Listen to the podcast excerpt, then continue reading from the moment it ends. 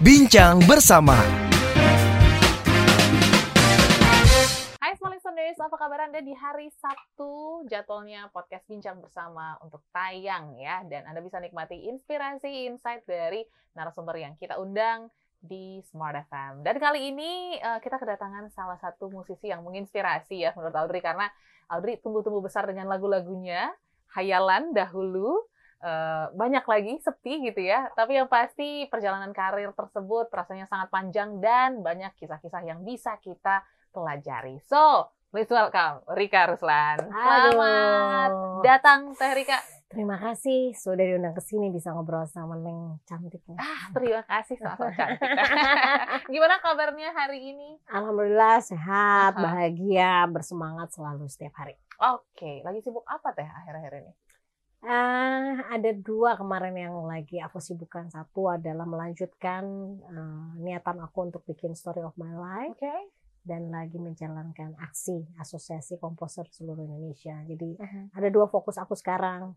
Tapi ada juga yang nyelip adalah okay. mengajar dan produce. Oh, tetap ya musik tetap. ya. Kemarin aku baru ngeluarin dua lagu, satu Dava ya, uh -huh. nanti bisa diajak ke sini. Okay. Satu pemenang lomba cipta lagu eh, lomba nyanyi Hayalan Nah, saya produce, uh -huh. uh, ya udah bawain dua single aku dan kemarin ada anak-anak umur 11 tahun bawain lagu baru juga Bestie Forever. Jadi sebagai wow. produser, cipta lagu, sebagai wakil ketua di Asosiasi Komposer Indonesia lagi bergerak memperjuangkan hak cipta penulis lagu dan lagi melanjutkan Story of My Life eh, single ketiganya yang akan menuju ke vinyl.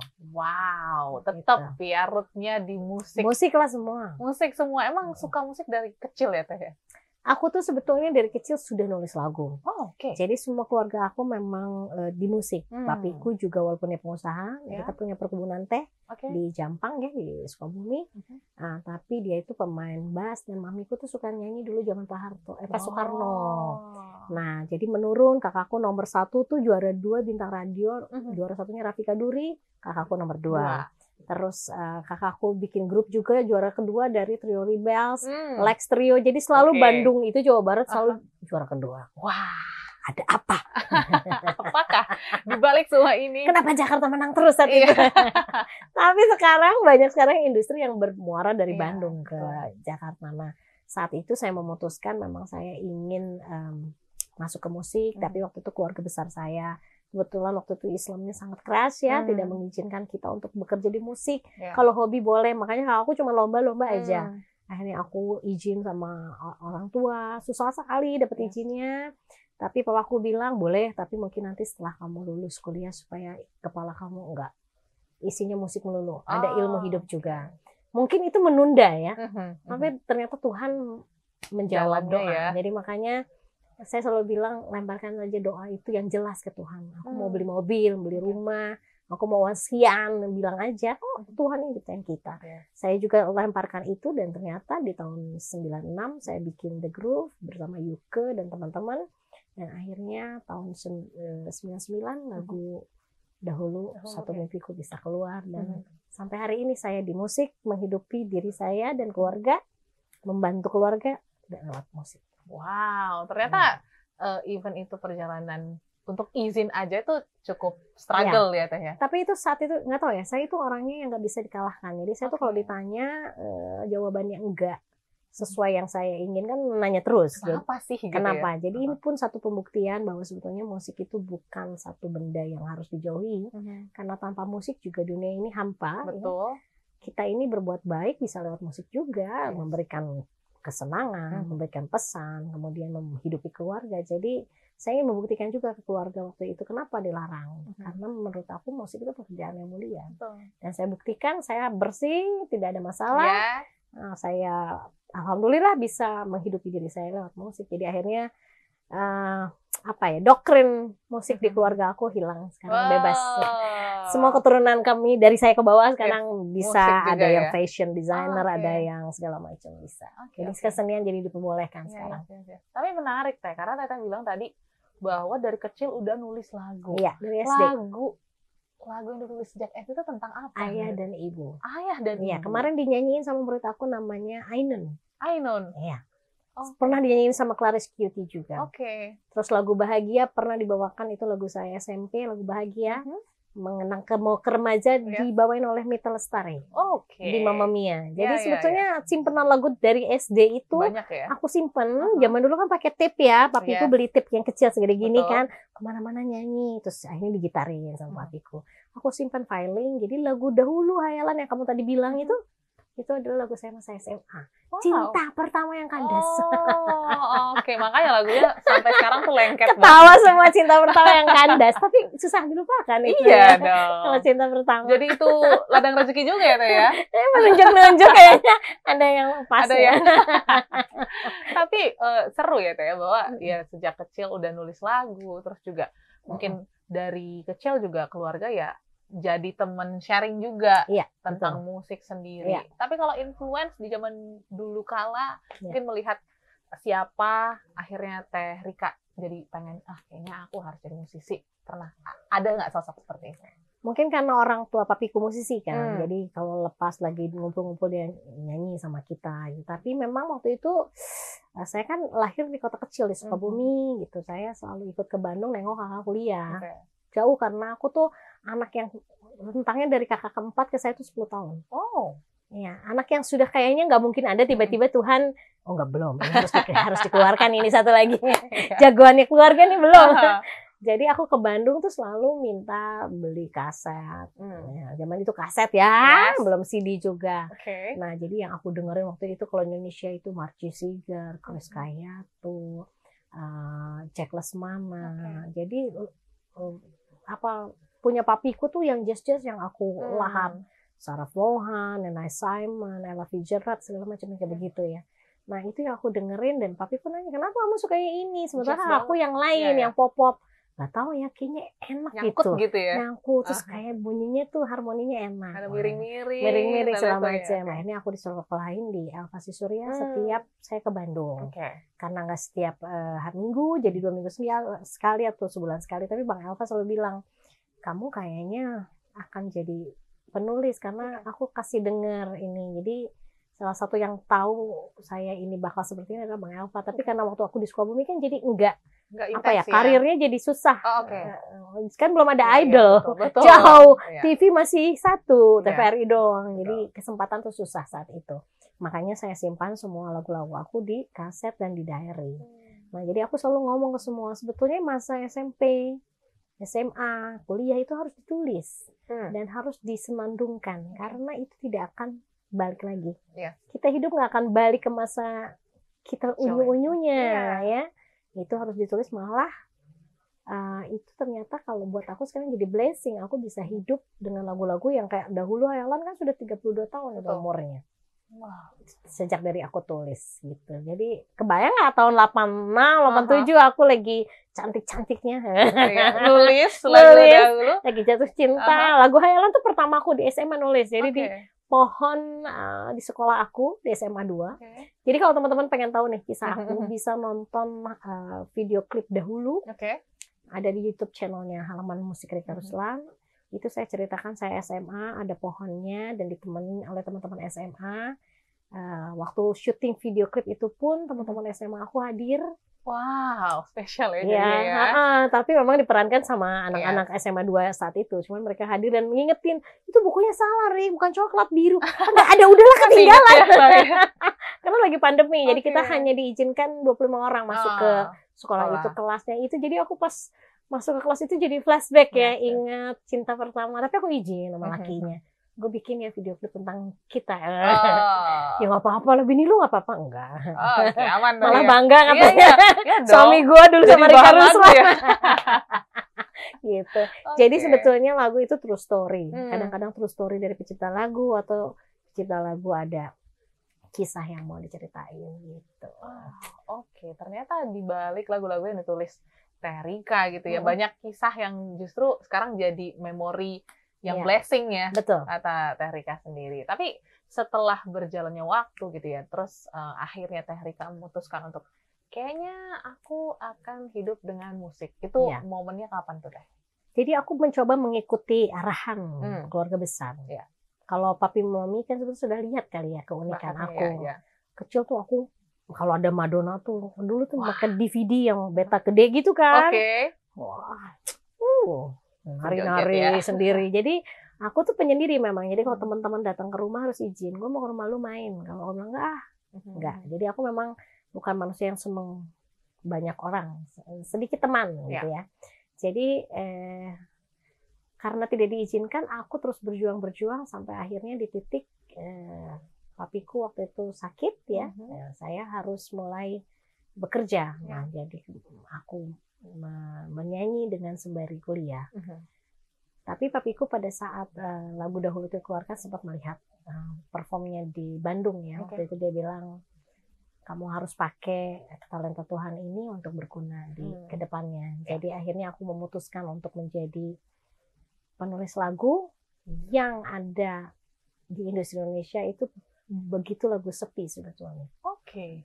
Yes. Pas lagu sepi. Yes. Itu lagu sepi lagu eh, keberapanya Teteh? Jadi SMA kan aku nulis dahulu. Yes. Hayalan. Hayalan.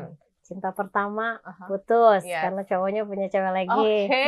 Nah, Cerita anak SMA banget ya. Iya kan? Kayak relate deh teman-teman kita di studio coba ya. Kalau nggak percaya, dengerin deh liriknya. Oke. Hari ini saat yang ku nanti satu malam bertemu denganmu. Saya sama banget kan? Banget. Tiada pernah. Coba kalau pakai satu minggu bertemu denganmu dahulu semua indah. Tak mengerti itu kayak anak Betul, SMA betul, kan gitu. Hayalan juga SMA banget. Mhm. Nah sepi itu kedengeran deh. Tata bahasanya sudah Agak dewasa. agak ya. dewasa. Di yang aslinya pun yang di Iya. The Groove-nya dengerin deh. Itu per- perubahan liriknya ya. Yes. Nah jadi pada saat sepi ini yang sekarang memang ketiga dari vinyl ini saya akan promokan. eh saya ini waktu pas kuliah itu kan sudah bikin The Groove ini sama Yuke. Yes. Jadi pertama kali The Groove itu namanya Yuke Sampurna Oke. yang sekarang ada di Dewa. Dewa, Dia adalah yang bikin The Groove sebetulnya. Mhm. Dulu namanya Odyssey sebelum The Groove. Sih. Nah, tapi karena semua sibuk kerja, kita ganti tinggal sisa saya sama Yuke. Mhm. Dan yang uh, terakhir masuk tuh uh, awal masuk tuh Deta yang main uh, drum. Oke. Akhirnya kita kumpulkan jadi The Groove. Yes. Nah, waktu kuliah itu saat saya harus memilih apakah saya menikah, Oke. karena Atau- kan kuliah tuh ujung-ujung mau skripsi tuh orang tua udah panik kan. Betul, Tapi udah skripsi umur ya. harus nikah. Dalam hati gila, gue sekolah capek-capek ngapain gue mesti nikah gitu kan. Gak Iya, kepikiran. Dan betul. doa saya kan tetap dari SMA, saya mau jadi musisi gitu. Nah kebetulan calonnya aku itu bilang, orang tua aku tidak setuju kalau kamu jadi penyanyi Oke. Dan musisi. Hmm. Nanti ditinggal-tinggal, nanti Iya. goyang-goyang di atas panggung, nanti bajunya bla bla bla, Iya. sono sono sono sono. Jadi saya harus pilihan Mhm. apakah saya mau jadi penyanyi di The Groove, Yes. eh, saya melanjutkan apa namanya karir di The Groove, Mhm. atau saya jadi ibu rumah tangga. Ini harus milih nih. Si Betul. ibu Rika ini harus milih. Aha. Akhirnya aku nanya ke mamiku karena papiku sudah meninggal. Di dahulu itu sudah nggak ada papi, jadi aku ngobrol apa apa sama ibu. Mhm. Ibu bilang itu pilihan kamu karena kamu yang akan punya hidup ke depan. Gitu. Kamu sudah berkorban begitu banyak dari SMA untuk masuk kuliah eh, musik. Kamu tidak diizinkan. Sekarang mami kasih privilege kamu Ya. untuk milih. Akhirnya aku milih membatalkan pernikahan Mhm. Dan kemudian aku Melanjutkan. melanjutkan bersama The Groove. Jadi The Groove itu adalah cinta aku sebetulnya. Oke. Musik itu adalah hidup saya. Aha. Jadi kalau ada yang bilang Terika kok tega gitu sama dulu kagak. Iya. Itu cinta aku. Mhm. Makanya dulu saya pilih. Dan akhirnya saya bikin lagu sepi itu di perpustakaan sesuai seperti di video klipnya. Oke. Jadi aku tuh selalu bikin video klip yang Sesuai sesuai, ceritanya. cerita karena story of my life. Orang harus tahu pada satu lagu bikin lagu sepi itu berdarah-darah loh. Mhm. Ya, kan cinta aku hilang. Yes. Mana sih ada gue putus tuh senang karena itu harus pilihan Iya, kecuali udah nggak cocok. Nah, jadi akhirnya aku melanjutkan bersama The Groove, eh, menyelesaikan album, tur ke seluruh Indonesia, tapi pernikahan saya batal. Iya. Wah, Gitu. itu pasti momen yang berat ya, Iya. eh, Teh. Mengapa ku harus begini? Ya. Hidupku kan nggak mau ya, maunya sih Betul, dua-duanya Iya nikah dong. juga, punya karir anak, juga, karir iya. jalan. Ini Aha. kok harus milih gitu. Mhm. Tapi nggak menyesal sampai sekarang. Enggak lah, kalau saya bilang saya waktu itu mungkin ti- tidak dikasih tantangan Iya. sebegitu besar Mhm. dalam hidup, aku nggak akan sekuat seperti hari ini dan pas kemarin juga ada masalah dengan band aku, aku nggak akan sekuat seperti hari ini. Jadi pasti Tuhan itu punya tujuan, Yes. gitu. Akhirnya aku jalan sama The Groove dan kita, wah bisa keliling. Aku tuh satu minggu tuh lima hari lah. Wow. padat-padatnya ya Iya, itu teh. Aha. Jadi ada momen udah ketemu udah saling saking tiap hari ketemu gitu kan. Tapi ya itulah karena kita cinta pada pekerjaannya, Iya. aku tuh memang tiap hari menulis lagu. Jadi lagu aku tuh banyak sekali. Jadi aku ciptain buat Iwan Fals, Krisdayanti, buat Shanti. Nah, Alhamdulillah semuanya masih sampai hari ini dibawain. Kemarin Keisha bawain okasi rame di sosial media itu Kesenangan tersendiri ya. Jadi aku tahu kenapa Tuhan waktu itu memang memberikan pilihan ini sama dengan sekarang pun saya harus menjalankan aksi di antara 60 penulis lagu ceweknya cuma saya sendiri Wow. berarti aku harus berjuang ya, ini juga mungkin kepengennya Tuhan juga Mhm. Betul. Jadi, Ada teh Rika yang Iya. menyemangati Iya. ya. untuk jadi aku kalau nyanyi lagu sepi kadang-kadang suka senyum-senyum sendiri Oke. loh mengingat momen itu. Mengi- mengingat untung gue Iya, Nggak nikah. ya. kalau nikah nggak jadi Aduh, Rika Ruslan Betul, kita nggak ketemu di sini sih teh kayaknya. nggak ya. ketemu di sini Tapi kalau ini aku lempar Iya. pilihan lagi, kita coba teh Iya. Rika Nah. bisa milih atau enggak Nah. antara nyanyi di depan panggung sama Hmm. nulis lagu. Prefer yang mana? Bisa nggak milih antara dua? nggak bisa Nggak bisa ya? nggak bisa karena kemarin saya waktu ada waktu saya 2005 saya diberhentikan The Groove Mhm. itu 2005 ya saya diberhentikan terus saya nggak nggak ada panggung Mhm.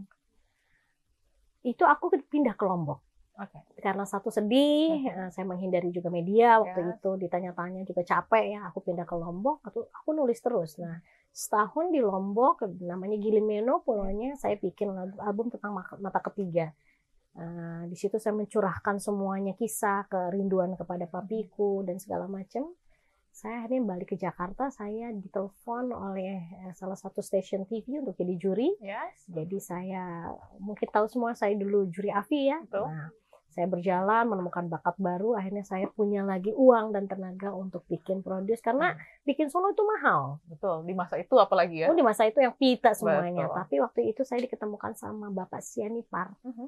Eh, ayahnya Vicky Sianipar. Oke. Saya diberikan free studio selama satu bulan untuk Wow. mewujudkan mata ketiga itu. Jadi teman-teman ya, kalau kita lagi sedih, Mhm. lu minta aja sama Tuhan. Nah, Oke. kelar. Kelar ya. Lebih tenang iya. Lebih tenang. Lebih berserah Iya, gitu ya. Betul. Jadi itu ya perjalanan Mhm. aku tuh memang kenapa aku harus selesaikan story of my life karena ada manusia yang memang sangat mudah mendapatkan karirnya. Ada yang memang harus lika-liku untuk sampai ke situ. Mhm. Tapi kalau kita jalanin dengan tenang dan kita sikapi dengan ya up down pastilah ya Betul. akan akan menemukan kok. Ini sebenarnya Tuhan itu baik loh. Mhm. Pengen kita tuh sampai ke titik ini memang nggak gampang supaya kita bersyukur terus Hmm. gitu. Iya. Makanya si sepi ini dikeluarin ketiga Mhm. karena memang bukan karena gini oh Terika kan sekarang udah nggak di The Groove jadi pengen euforia Iya. kemarin dahulu tuh saya lan sekarang enggak emang format nulisnya Gitu seperti itu iya abis ini Hokasi Oke. Iya kan? Wah, penasaran. abis ini coba untuk setia Oke. abis ini izinkan aku menyayangi dan and so on and so on. Oke, dan itu semua akan masuk di uh, Vinyl. vinyl Story of ya My di volume 1 dan 2 mungkin ya Oke. karena ternyata kalau dipelajari vinil itu nggak bisa sekaligus banyak Hmm. jadi makin ke tengah dia makin buruk kualitasnya Oke. Jadi kalau aku masukin semua jadi kesian yang Iya, beli iya. udah pasti lebih mahal Betul. karena produksinya ternyata mahal aku juga harus nabung dulu oh, Yes. mahal sekali. Nah itu jadi mungkin paling eh, paling banyak tuh tiga tiga enam Hmm. Atau lebih bagus ya enam itu paling banyak Maksimal lah ya. maksimal. Tapi jadi penasaran uh, ya untuk vinyl sekarang kan Oh, oh, ya mungkin uh, hype-nya di beberapa kalangan aja teh. oh, oh. Terus juga produce-nya juga cukup mahal. Kenapa sih Mahal. vinyl untuk merangkumkan story of Teh Rika's life gitu? Kan kalau orang gini, aku keluarin vinil nggak keluarin digital, Hmm. aku tetap keluarin digital. Oke. Yes, Untuk teman-teman yang memang hanya bisa mendownload, Betul. tolong jangan yang gratis. yang legal ya. yang legal kesian atau kita tuh ya Betul. udah ngeluarin uang banyak Iya. ya tapi yang vinyl ini lebih ke untuk kolektor atau orang-orang yang mau menyimpan Hmm. karena saya lihat banyak anak sekarang juga yang kepengen eh, raknya penuh dengan eh, vinyl-vinyl tua Iya. terus ada kesenangan pada saat kita membuka di situ ada foto Hmm. ada siapa yang mendukung Iya. ada ceritanya dan saya pun di vinyl itu akan menulis tanggal berapa aku menulis lagu itu Oke. dan kenapa termasuk foto-foto lama yang saya kecil Mhm. dengan siapa jadi orang akan melihat oh Rika Ruslanda gini mungkin ya kalau nanti saya sudah nggak ada Iya. dia akan mewakili kisah aku untuk meneruskan kan sekarang sudah banyak penulis lagu muda juga ada Betul. Isyana, Yura Ya. ya. Eh, itu akan menjadi spirit. Kayak kemarin hampir Iya. Film Indonesia. Satu aja nih yang aku oke. ingin kasih tahu ke adik-adik anak-anakku semua. Eh, kan kita dikasih free sama Tuhan ini ya. Iya. Kesombongan itu yang akan menghancurkan. Dan jangan lupa ini semua adalah eh, pilihan. Kita ini manusia pilihan pekerjaan ini. Jadi kita harus pakai ini untuk sesuatu balik lagi ke masyarakat. Gitu. Uang itu pasti akan datang, Betul. tapi bukan jadi sesuatu yang membuat kita mm, nggak ketemu teman-teman, kita nggak ketemu sama sosial. Jadi itu harus tetap dibagi. Nah, vinyl ini adalah aku kan produce sendiri. Bayangin aja ya, eh, kayak lagu sepi ini berapa section, berapa rupiah, ini sekian. Dulu kalau sama band kan tinggal pergi bayar studio. Betul. Sekarang semua harus sendiri dari dahulu, ada segala macam. Tambah cetakannya. Alhamdulillah sekarang cetakannya sudah ada di Indonesia. Oke. Waktu itu saya sempat mau bikin makanya tertahan Mhm. karena waiting list harus bikin di Amerika atau di Jepang. Nah, sekarang Indonesia sudah bisa bikin. Makanya Indonesia harus dibenahin. Betul. Sistem royalti, industri musiknya jangan kalah sama Korea. Iya dong. Semoga Korea bisa menjadi apa ya? Guru kita lah ya, karena Iya, pesat banget kan kalau betul. ngomongin tentang Kita musik. nggak boleh judge mereka. Betul. Aku juga menyimak mereka keren. Mhm. Dan saya juga kan masih, masih ngajar. Betul. Saya selalu bilang lihat mereka kalau nyanyi, tampil tangannya semua tuh firm semua. Iya. Jadi tidak boleh iri pada orang-orang yang bekerja keras. Betul. Gitu. Jadi nggak boleh kita bilang, wah anak kita dijajah Korea. Makanya industri Indonesia harus membaik. Mhm. Industri Indonesia ada di mana? Ada di tangan para penulis lagu. Yes. Percaya nggak? Percaya banget. Kamu mau nyanyi nih. Aha. Ini kita bicara penulis lagu Iya. ya. Penyanyi nih. Aku kan penyanyi juga. Gue udah dandan, Betul. krunya udah disiapin, bandnya ada, lampu ada, ya nggak sih? Iya. Semua udah, udah dibayar nih semuanya. Mhm. Tapi kata si penulis lagunya nggak nggak bisa Sia-sia. sia-sia. Jadi sebetulnya kekuatan dalam satu showbiz dalam musik adalah Penulis lagu. dan lagu ya. Nah, ini yang harus dibalikin, ini yang Teh Rika lagi coba uh, upayakan bersama teman-teman di Asosiasi Komposer Seluruh Indonesia adalah mengembalikan harkat, martabat, dan kesejahteraan para penulis lagu supaya mereka bisa menghidupi keluarganya Betul. karena penulis lagu itu bukan pekerja sosial. Ya. Jangan misalnya show hari ini kalau di luar negeri. Terika mau pergi keluar nih ya. Nah, Terika show-nya di luar nih. Yes. Jadi eh, IO itu akan ditanya atau promotor. Mana license lagunya? Begitu license lagunya dibawain siapa artisnya, license lagunya, license-nya dibayarkan oleh promotor itu atau IO, baru gedungnya boleh disewakan. Oh. Yes. Ini yang harus terus diedukasikan ya. Betul, Singapura sudah begitu. Oke. Masa deket sekali sama Indonesia. Di Indonesia kemarin saya royaltinya 130 ribu. Mhm. Padahal lagu aku nggak buat The Groove doang ya. Iya. Ada buat Iwan Fals, Shanti dan segala macam. Kan agak aneh, 130 ribu dibagi 12. Oh, saya beli cirengnya nggak bisa. Betul, Iya, betul, Mas betul. Bio Padi itu dapatnya 300 ribu. Mhm. Kan padinya main banyak sekali. Iya. Ya, jadi kalau akhirnya penulis lagu ini berkumpul untuk memperjuangkan haknya, makanya di video klip sepi itu ada kan, Iya. teman-teman aksi kalau nonton Betul. di videonya, Mhm. aku related kan bahwa pada saat itu kan aku kehilangan suami, eh Mhm. calon suami. Calon ya. Di sepi ini saya kehilangan band yang Mhm. Hati aku banget sebetulnya The Groove, tapi saya punya teman-teman baru di aksi. Tuhan memberikan satu tanggung jawab baru kepada Rika Ruslan untuk perjuangkan sistem royalti Indonesia. Gitu. Tapi kira-kira teh struggle yang beratnya itu di mana sih kalau untuk penulis lagu sendiri bisa hidup sejahtera di tahun di, di beberapa tahun ke depan gitu ya? Karena kan kalau kita lihat progres Terika juga cukup panjang ya dari tahun berapa? 88? Eh, Ya, dari- 99 kalau di 99. industri Iya. 99. Gimana tuh teh? Kalau kita bicara saya sudah 24 tahun atau 26 lah ya di industri ini. 26 tahun sebetulnya di tahun ini. Kalau saya lihat laporan royalti saya 130 ribu berarti kan nggak berkembang. Tapi kalau kita lihat abis COVID itu konser hampir Wow. setiap hari. Betul. Sampai kita baca itu namanya konser Pesta Pora kayak apalah yang tahun 90-an tuh banyak ya? Iya, 90s. 90s ada itu orang ino ya. ini ini synchronize aku juga main berapa itu orang baju bro Iya. bawain lagu lama semuanya nah ini berarti kan industri Indonesia itu selalu diminati Betul. dan kayaknya belum dibuka pun orang sudah pesen tuh ke festival-festival yang sudah tahunan. Iya. Jadi di hari H udah sold out, ya, iya pre-sale segala macam. Tetapi kenapa laporannya cuma 130 ribu? Malah kemarin Mas Bambi itu yang nyiptain lagu Afgan itu nol. Afgan kan baru Iya. eh, konser. Betul. Nah, ini aku nggak apa-apa ya ngobrol karena sebetulnya yang bertanggung jawab memang harus eh, membuat itu semua eh, IO-nya, promotornya. Tetapi baiknya sih sekarang penyanyi juga udah mulai eh license-nya udah diurus belum? Karena Hmm. itu teman-teman gue yang nyiptain. Pada saat mau lagu itu kan kita ngobrol. Betul. Berarti pada saat pemakaian pun harus dilanjutkan komunikasinya. Nah sekarang aku bersama teman-teman asosiasi komposer tidak mau ngomong terus. Kita manusia-manusia yang action sebetulnya. Di tahun ini insya Allah kalau enggak di Maret ini atau Mei kita akan launching uh, platform Oke. uh, untuk direct license. Hmm. Jadi kalau kamu pakai lagu Terika, kamu Yes. tinggal buka ini lagunya berapa, Mhm. fee kamu berapa, 10% dari fee kamu Mhm. dibagi jumlah lagu.